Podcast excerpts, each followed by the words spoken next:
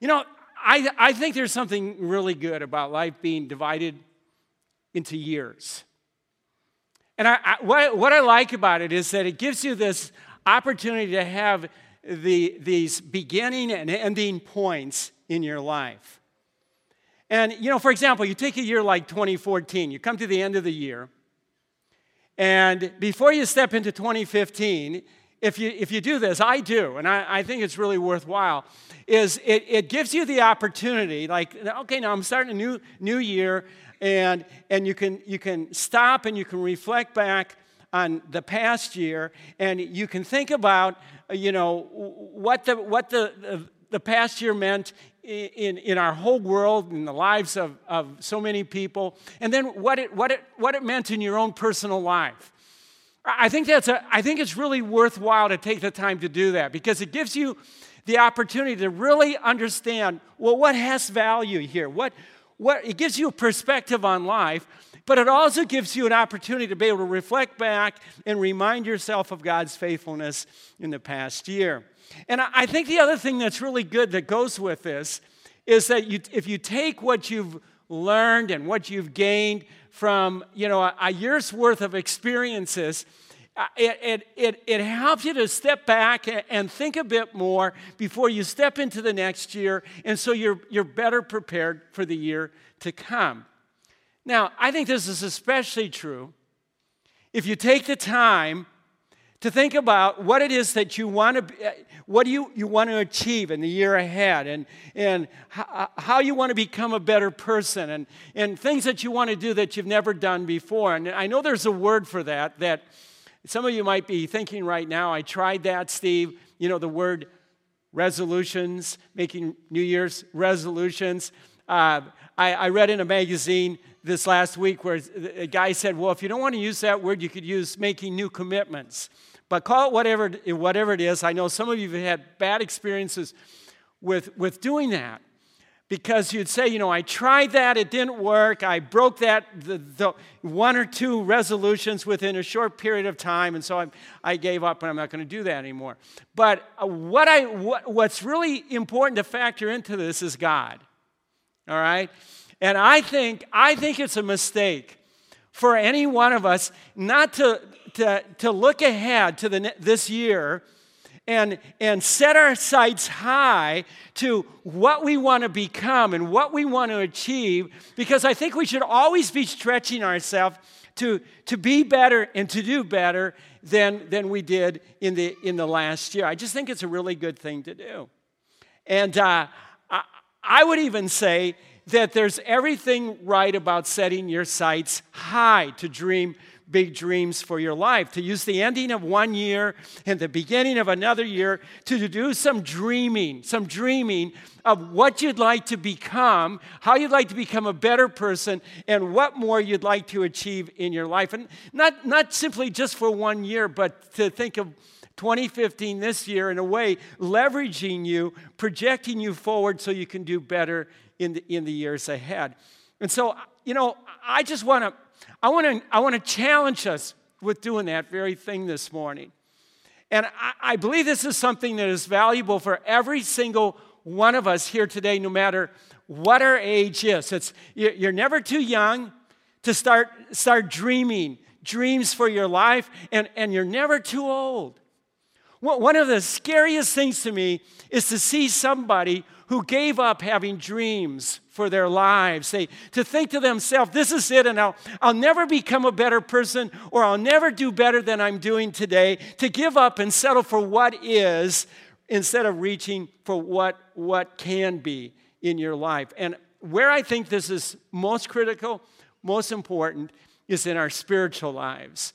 And so, I, the thing that, that I want to put in front of all of us this morning is to have this attitude in our life as we look into 2015 where we say, I want to take new ground in living my life for what matters most to God, right? So that's what we're doing this morning.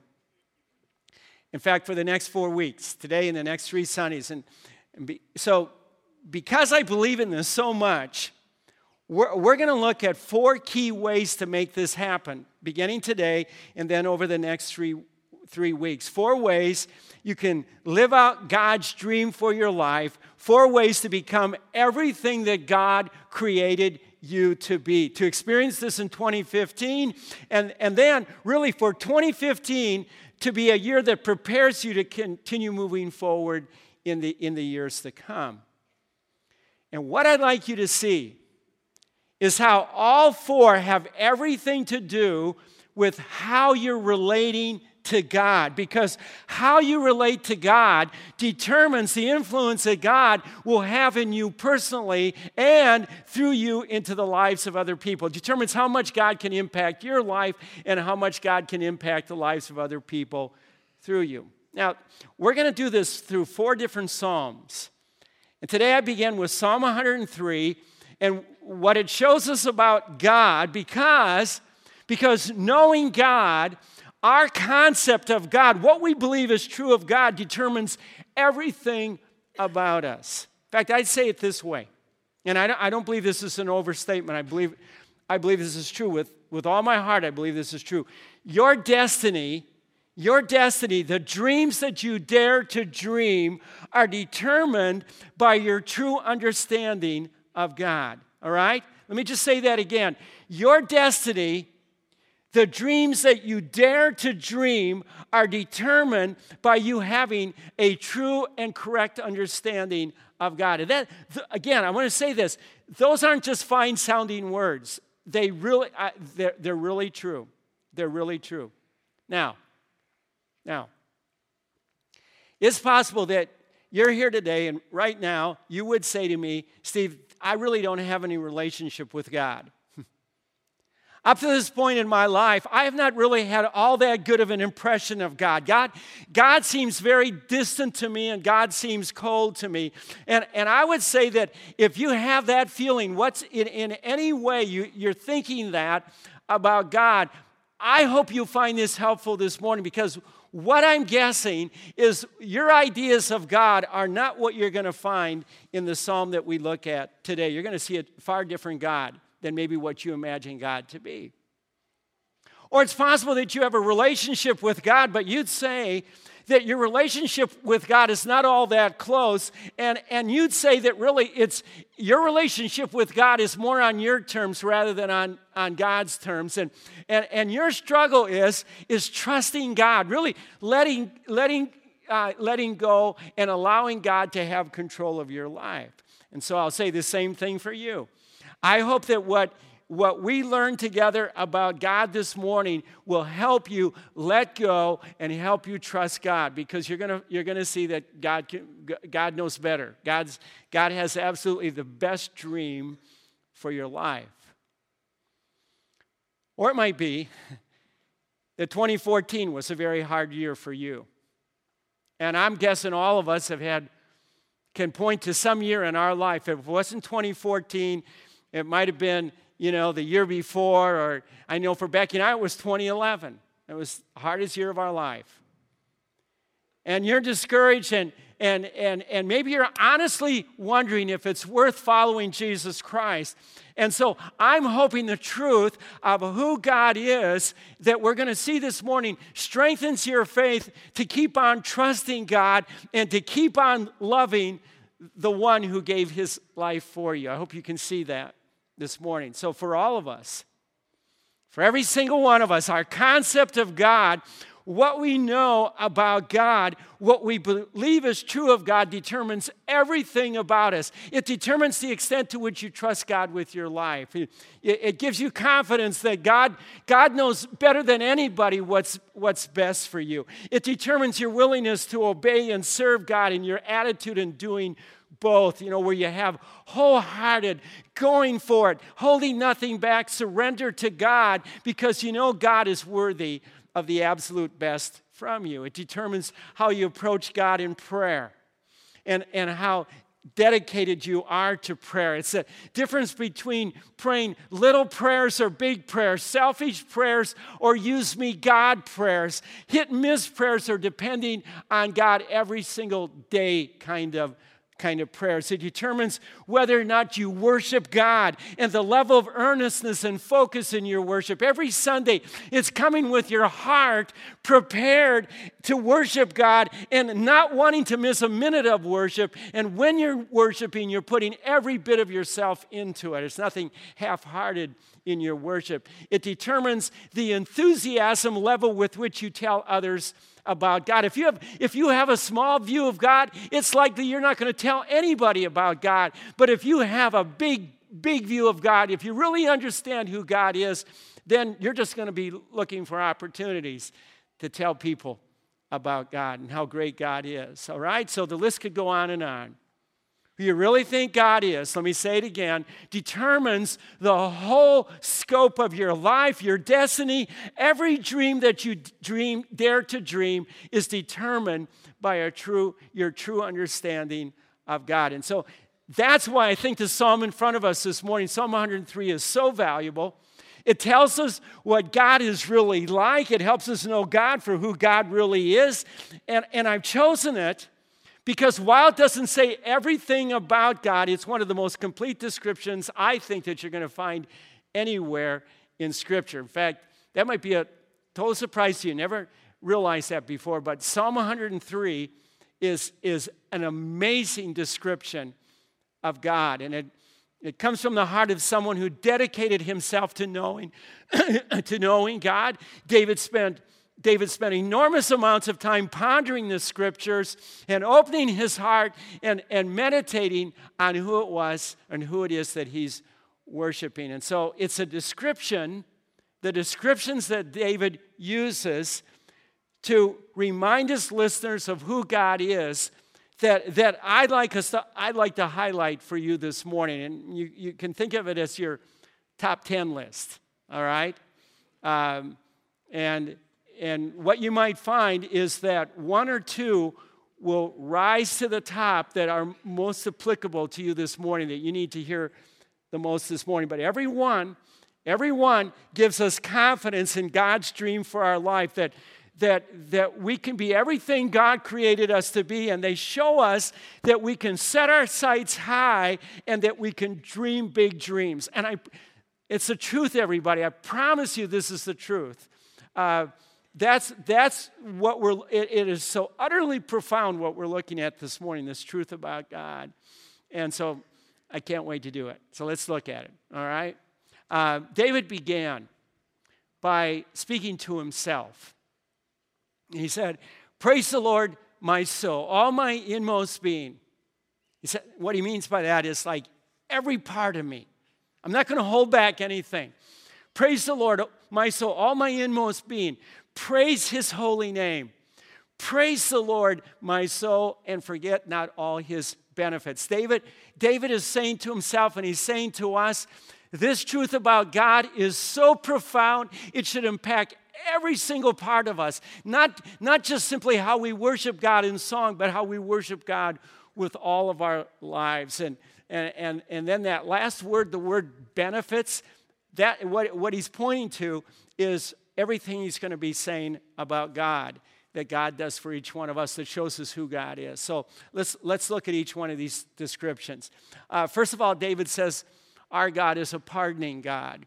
He's a pardoning God. And he, he shows us this with this statement. He said, Who forgives all your sins. That's how he begins that psalm, who forgives all your sins.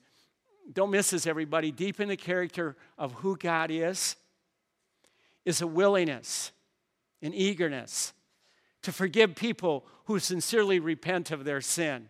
I mean, it's so, it's so important to understand that, that forgiveness is accomplished on the basis of who God is. It's, it's in God's makeup. It, it, it's not conditioned on, on our frantic and futile efforts to prove ourselves worthy of God's forgiveness. And this is so good to know because I think sometimes some of us underestimate God's forgiving character. In fact, I would even say that I, in, in working with people, I think I, I see this probably more often than not, okay? Uh, we keep punishing ourselves when we sin. You do that? You keep punishing yourself? We think that God forgives only reluctantly. We think that we've got to do something that, where we can convince God to forgive us. You know, we, we think God gives up on us, so we give up on ourselves. You ever, ever struggle with that? You know, you think, boy, God's certainly given up on me by now, so I'm going to give up on myself. And so we stop dreaming of what we can become because we forget that our God is a pardoning God. uh, Mm. Forgiveness flows from the heart of a God who is by makeup a pardoning God. God is eager to forgive. David says he'll forgive all your sins. Your, your stupid sins, your sleazy sins, your selfish sins. In fact, I, I love what David wrote later on in that same chapter in verse 12. He said, As far as, far as the east is from the west, so far uh, has God removed our transgressions from us. In, in 2013, Becky and I went and spent a week in New York City. In fact, we were there just before the hurricane came in, uh, and uh, we missed it just by a few weeks. And uh, you know, I just I remember when when we were, we walked. In fact, we just walked throughout that whole city, and I remember standing at, at the very east end of the city and looking out into the ocean, like we're, we're as far east as you can get in the United States. And then over Christmas, Becky and I went to uh, spend a week with Nikki in Seattle. And uh, Nikki just recently uh, moved north from Seattle up to Bellingham, Washington. And Bellingham is right on the Puget Sound. And uh, uh, uh, Nikki's dating a guy, lives up in Bellingham, and, and so she decided, you know, if we're ever going to you know, continue this relationship. Uh, uh, so she moved up there um, and got her place and got a job. And, and so we're at Dave's house. And he has a house that's on the side of a mountain that overlooks the Puget Sound, that's got windows all on one side. So as I'm standing there and I'm looking out and I see the Olympic Mountains, you know, way off in the distance and, and, and, and you know, a ship down in the water below and all these islands, I'm standing there, I'm going, man, this is, this is as far west as it gets, you know. Uh, we're, in fact, I just felt like we'd almost gone to it like, because it's so far north, it's, it's like you, you, you start reading about crossing into Canada. You know, tells you how long you're going to have to wait. And I go, we're as far north and as far west as we can possibly get right now. I felt like we were in another planet almost, you know. So as far west and as far east, that, that's, what, that's what David's saying here. We have a pardoning God, and when he pardons us, he pardons. He removes our sins as far as the, as the east is from the west.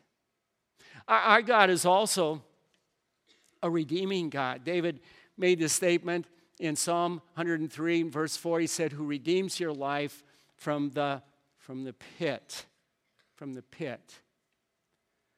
You know what the pit is? The pit is, is really the pit of hell. It's, it's being in bondage to Satan himself. And what David is saying here is that within the makeup of who God is, is a willingness, even an eagerness to give of himself to purchase and buy back those he loves. And, and those he loves, that's you and that's me. God redeems us. God brings us back from our bondage. He buys us out of it from our bondage to Satan. In fact, I love how Peter described how great a price was paid for each one of us to redeem us. He, he said this, and uh, he said, For you know that it, this is in the New Testament. Peter uh, wrote this in his first letter. He said, For you know that it was not with perishable things such as silver or gold that you were redeemed from the empty way of life handed down to you from your fa- forefathers. So he's saying it's not anything we did. He said, but with the precious blood of Christ, the precious blood of Christ a lamb without blemish or defect. Our, our ransom, God redeemed us by the blood of his son Jesus Christ. And, and, and note again, no one ever coerced or strong armed God into doing this. God redeemed us because deep in his heart is a propensity, a willingness, even a, an eagerness to spend himself for others, even at the cost of the blood of his son. Jesus Christ. You and I are in relationship with a redeeming God. It's part of who God is. Okay?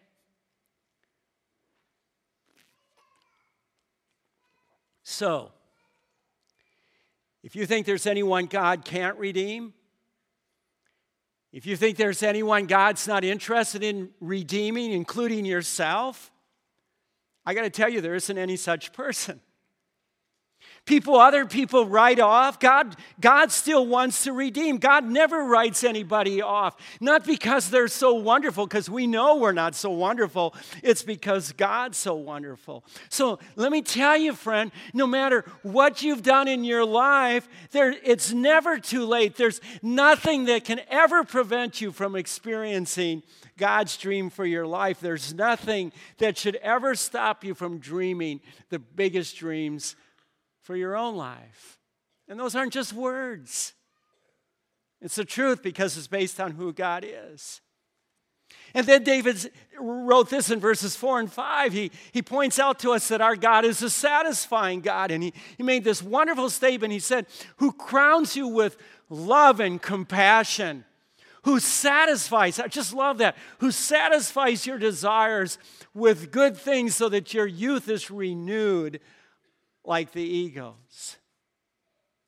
It's part of the nature of God is this desire for you and I, for you and me to lead satisfied lives, for us to have full lives, for us to have abundant lives. God created us, and it follows that God knows what's best for each one of us, right? What's going to bring true and, and lasting satisfaction in our lives. And it all begins and it all continues with our relationship with Jesus Christ. In fact, Jesus said, I've come so that they may have life and they may have it to the full. I mean, talk about dreaming big dreams. God has the biggest and the best dream for every single one of us. It's, it's for us to have a life that is filled with purpose, and a life that is filled with satisfaction, and a life that is filled with joy. So our God's a pardoning God, and He's a redeeming God, and He's a satisfying God. David goes on to say that our God's a righteous God. He, he makes this statement uh, in, in verse 6. He said, The Lord works righteousness and justice for the oppressed. God was God still is, and God always will be a righteous God, which means that God's not only righteous himself, God wants you and me to live righteous lives. And really, there's no better life for us to live. There, th- this is God's dream for you and God's dream for me. It's, it's what God created us to be. I mean, talk about setting our sights high and what we dream for ourselves. This is is absolutely as high as it can possibly get. To be righteous like God, to be like Jesus Christ, to be like Jesus. It's possible because we have the power of God in us. We don't, we don't do this in our own strength. We do it in the strength of the power of God Himself. And so it can really happen. We can dream that. We can, we can, we can set our sights that high to be like Jesus. Those, those aren't just words. You remember that? I, I thought of it this past week how we should do this in every every the littlest things in our life and the biggest things in our life. And you know uh, remember that bracelet a few years ago that became so popular that had the initials you know what would jesus do? What would jesus do? I mean that's not, that's that's pretty smart really. You know in every situation asking ourselves the question what would jesus do? What would jesus do it was like I, I, I, was in a rush yesterday and, and I had to be someplace. You know how we do that with ourselves, like, I've got to be someplace, you know, at a certain, and I, so I came into the post office to mail something, and the line almost went out to the door. And so what Steve would normally do is complain. And so he thought, you know, I just had that thought a few minutes ago, what would Jesus do? So I enjoyed conversation with the people in the line, you know? So that was that was fun. Okay, a little victory for me. All right. Where am I? Okay. Okay, yes. So then then then in then in, in Psalm 103, in verse 8, you would find a statement in that one verse that I think is if if I if someone were to say to me, what is the the, the one statement that would describe God in one verse better than any other, I think this might be it. The Lord is compassionate and gracious, slow to anger, and abounding in love. And so, what this does is it gives us the next four descriptions of God. And the first one is that God's a compassionate God. He's a, God, God has a God has a, a tender heart toward people. God has a sympathetic spirit. God has the ability to feel pity. In, in, verse 13, David describes what this, what this really means for us. He makes it very personal. He said, as a father, we could say as a mother, as a father or mother, have compassion on their children, so the Lord has compassion on those who fear him. I, I got to tell you, everybody, it's overwhelming for me to realize that Almighty God, the creator of this universe, has the same compassion toward me as I feel toward my children. That's almost more than I can comprehend because my children mean absolutely everything to me. And to think that I'm this precious to the creator of this universe, I mean, I just can't get over that. And God wants us to know this. God wants us to revel in this truth, to enjoy being His child, that, that, that He has compassion, this kind of compassion for us, okay? And, and then David says, our God is a gracious God. And in that same verse, he said, The Lord is compassionate and, and gracious. Uh, what this means is God loves, God loves to give to undeserving people. God loves to give to undeserving people. And he does this because he's, he's a gracious God. You and I, we're hooked up to an outrageously gracious God. Back I, I, I thought about, you know, you've heard me mention, if you've gone to Brookside very long, you know that you might know that Romans chapter 8 is my absolute favorite chapter in the Bible. And the reason I love it so much is it's really all about God's grace in, in our lives. And, and one of my favorite statements is this one in verse 32. It's describing uh, Paul's describing God, and he said, God, who did not spare his own son, but gave him up for us all. He said, he, he asked the question if God, if God gave his son, he said, how will he not also, along with him, graciously give us all things? Wow, you know, just don't leave that too quickly, right? Graciously give us all things. All things. I mean, talk about, I mean, dreaming big dreams for our lives. This, this statement right here is God, God making everything possible for us to have the biggest dreams in our lives and have those dreams fulfilled. I mean, God's giving us everything we need to make that happen. I love the next one that our God is a slow to anger God.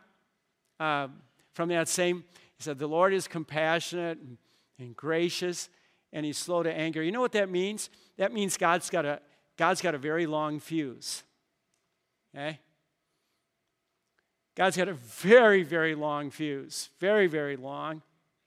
Uh, it's true. You, you and I, we can push him and we can rebel against him and we can defy him and we can ignore him and, and eventually we'll experience god's wrath which, which is a terrifying thing to, to experience. We, you don't want to miss that. But David, at this point, wants all, every single one of us who've labored under the mistaken notion that God's ready to pounce on you for every minor offense. God wants you and me to understand that we, slow, we serve a God who's got a very long fuse, a slow to anger God. Isn't that good to know? I don't know about you, but I'm, boy, I would have like wiped me off a long time ago. You know, if I would have been God and looked down at me, I would have said, enough, enough with this guy, you know. Um, and then David finishes that statement by saying that the Lord is compassionate and gracious, and he's slow to anger, and he's abounding in love. So you and I, we have a loving God. Uh, how loving? Well, in verse uh, 11, David said, he's this loving, for as high as the heavens are above the earth, so great is his love for those who fear him. As high as the heavens are above the earth. You know, David wrote that not having a telescope. And so all he could see was what he could see with his naked eye. He could see the clouds and he could see the sun, he could see the moon and the stars, you know, at night. But you and I, we've got telescopes. And so we understand even better how infinite God's love is. It's like light years kind of kind of love that God has for us. You see, this gives us every reason to have confidence in God's dream for our lives, for your life. It's because it comes from a God who's filled with love for us. And then David said, Our God is a merciful God. He, he, he made this statement He does not treat us as our sins deserve or repay us according to our iniquities. That's really a, a great definition of mercy. You know, Every single day of my life, God doesn't give me what I deserve. Eh, you ever thought about that? Every, every single minute of your life, God does not give you what you deserve. God just gives you His grace. God just gives you His love. God just gives and gives and gives so many good things. He doesn't give us what we deserve, He gives us what we don't deserve. And then Romans 6:23 says, "For the wages of sin is death." That's ultimately what, uh, what we deserve, eternal separation from God, but the gift of God is eternal life in Christ Jesus our Lord. God gives us what we don't deserve. Two more, and then we're done. Verse 17 and 18, David said, We have an unchanging God, unchanging God. He said, From everlasting to everlasting, the Lord's love is with those who fear him, and his righteousness with their children's children, uh, with those who keep his covenant and remember to obey his commands. We have an unchanging God. We serve a God whose character doesn't change. God remains consistent throughout the ages. God's character never needs improvement. God's character is never going to go the other way. There's never going to be any character slippage with God. As God has been in eternity past, and as God is today, God is going to be in the future throughout all of eternity. And you know what? I look at that, and again, it gives me every reason to trust God's dream for my life. And finally, David writes, Our God is a sovereign God. He said, The Lord has established his throne in heaven, his throne in heaven. And his kingdom rules over all. Praise the Lord, you his angels, you mighty ones who do his bidding, who obey his word. Praise the Lord, all his heavenly hosts, you his servants who do his will. Praise the Lord, all his works everywhere in his dominion. Point being, God's sovereign, everybody. Oh, you know, sometimes we think like this world's out of control and God's lost control. And, and it's true, man, this world's a bad place. There's so many bad things going on. And it's true, God's given us a really long rope, but don't forget, God hasn't left his throne. God's still in control. And ultimately, God's going to bring everything to a conclusion exactly the way God wants it to be. And someday, we're going to be in the presence of God for all of eternity. But in the meantime, right now, God's sovereign, which means you have every reason to trust God. God is going to fulfill His dream for your life, and you can dream big dreams because God has all the wisdom and all the power to guide you and to strengthen you so that you can make those dreams happen. I mean, that's not just words, it's truth. It's true. And so David says, our God is a pardoning God. He's a redeeming God and He's a satisfying God and He's a righteous God. And He's a compassionate and gracious and slow to anger and loving God. And He's a merciful God and He's an unchanging God and He's a sovereign God. You see, when David said all of that, he didn't mean this list to be exhaustive. There's so much more that God is What David's really saying is don't ever underestimate God. Don't ever sell God short. Never do that. Never do that. And this is why it's possible to dream the biggest dreams for your life. It's, it's all because of who God is. Set your sights as high as you can possibly dream because God can and God will make every dream you dream better, better than you could ever, ever imagine. Now, it's all true. So here's what you can do, all right? to really, really let this sink in, all right? Just really let it sink in because I, I want to tell you something, everybody. I don't think any one of us are, are, I don't think you're any different from me. I forget a whole lot of stuff. Sometimes it scares me how much I've forgotten. In fact, Becky has a memory that is 10 times better than mine. She'll say, Remember when that happened? I'll go, No. You know, it's like that happens almost. I just so many things I forget. You know what? You know what? You know what I have to do so that I don't forget things? I have to remind myself of them over and over and over again. So, you know what you might do?